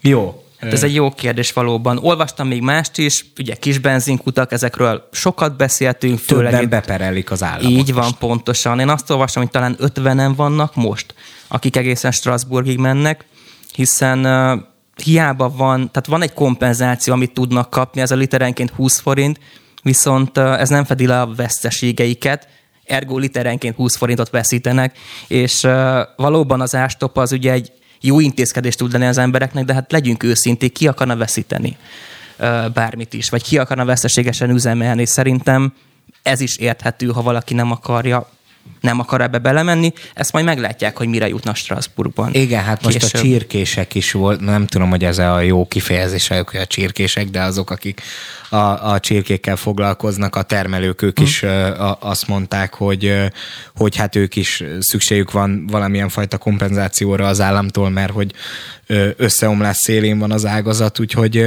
hát igen, nyilván az árstoppoknak a lakosság örül, mert kevesebbet kell fizetned a benzinért, a csirkefarhátért, a csirkemellért, mint amennyi a piaci ára, de hát valójában valahol meg valakinek meg kell fizetni ezt az összeget, és hát a végén ezek véletlenül az adófizetők lesznek. Pontosan így van, pontosan.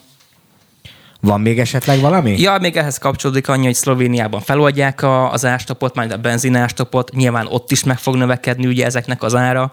A, mindjárt mondom, benzinára 8%-kal, a gázolaj 20%-kal, és még csak egy hírről szerettem volna beszélni, aztán át is adom a szót, hogy uh, volt egy interjú Ferenc pápával, aki azt nyilatkozta le az egyik uh, olasz labban, ha jól emlékszem, hogy Orbán Viktor úgy tudja, hogy a háború május 9-én ér véget.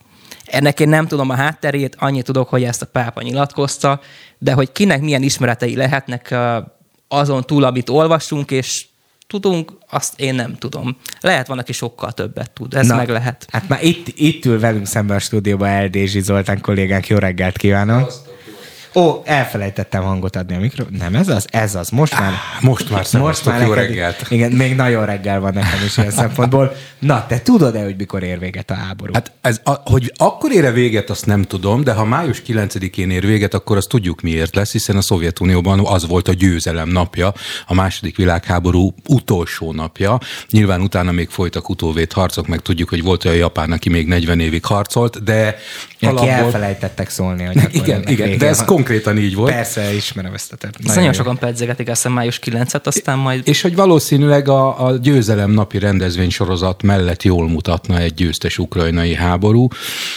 Hát tudod, Putyin tervez, aztán majd meglátjuk, hogy mi lesz belőle. Na csak elég relatív, hogy mi a győzelem neki. Hát ugye van az a régi vicc, hogy a kisbíró dobol, hogy kivégeztünk ennyi ellenséget, kilőttünk ennyi harckocsit, és akkor kérdezik, hogy a, és a mi veszteségeink azt a túloldalon dobolják ki. Úgyhogy körülbelül... Tulajdonképpen bármit be lehet állítani győzelemnek. Így szóval van. Tehát ez már diplomácia, hogy mi a győzelem, azt hiszem. De hogy ha szívünkre tesszük a kezünket, akkor azért csak az lenne jó, ha tényleg befejeznénk, mert borzalmas az, ami tőlünk pár száz, pár ezer nincs is pár ezer, sok száz kilométerre megy. Hát igen, ez a szomorú tulajdonképpen belőle, hogy tehát bármilyen győzelemnek valójában azért nagyon súlyosak az árai, és most itt nem csak a gazdasági dolgokra gondolunk, hanem mindkét oldalon meghalt egy csomó ártatlan ember, aki, akinek fogalma nem volt véletlenül, hogy itt mibe fog keveredni, aztán beküldték őket a harcmezőre jobbról meg balról is ilyen szempontból. Na de vidámabb témák. Na. Mivel készültetek a bistróban? Kérlek szépen a bistróban,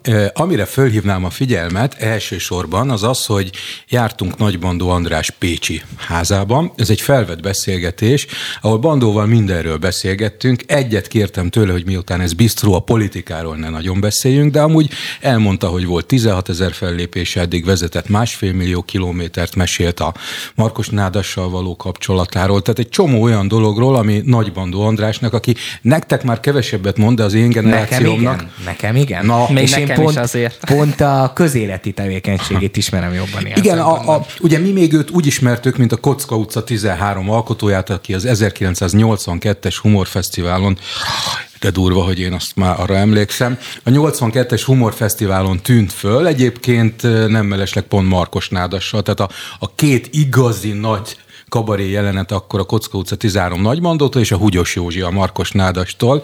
Tehát ez gyakorlatilag évekig röhögés tárgya volt ebben az országban, és még ma is mennek a különféle videó megosztókon. Szóval Nagybandónál jártunk egyébként 75 éves, és egy csodálatos csávó, és a harmadik szívműtéte után kettő héttel ő már kondizik, tehát hogy nem egy unatkozós fajta, ő száz évig akar élni. Azt mondta, hogy ez a pacemaker 15 évre szól, úgyhogy nagyon bízik benne, hogy 90 évesen a cserét azt nem, hogy megéri, hanem akkor még nagyon aktív lesz. Úgyhogy ezt a beszélgetést mindenképpen ajánlanám, illetve van két születésnap ma.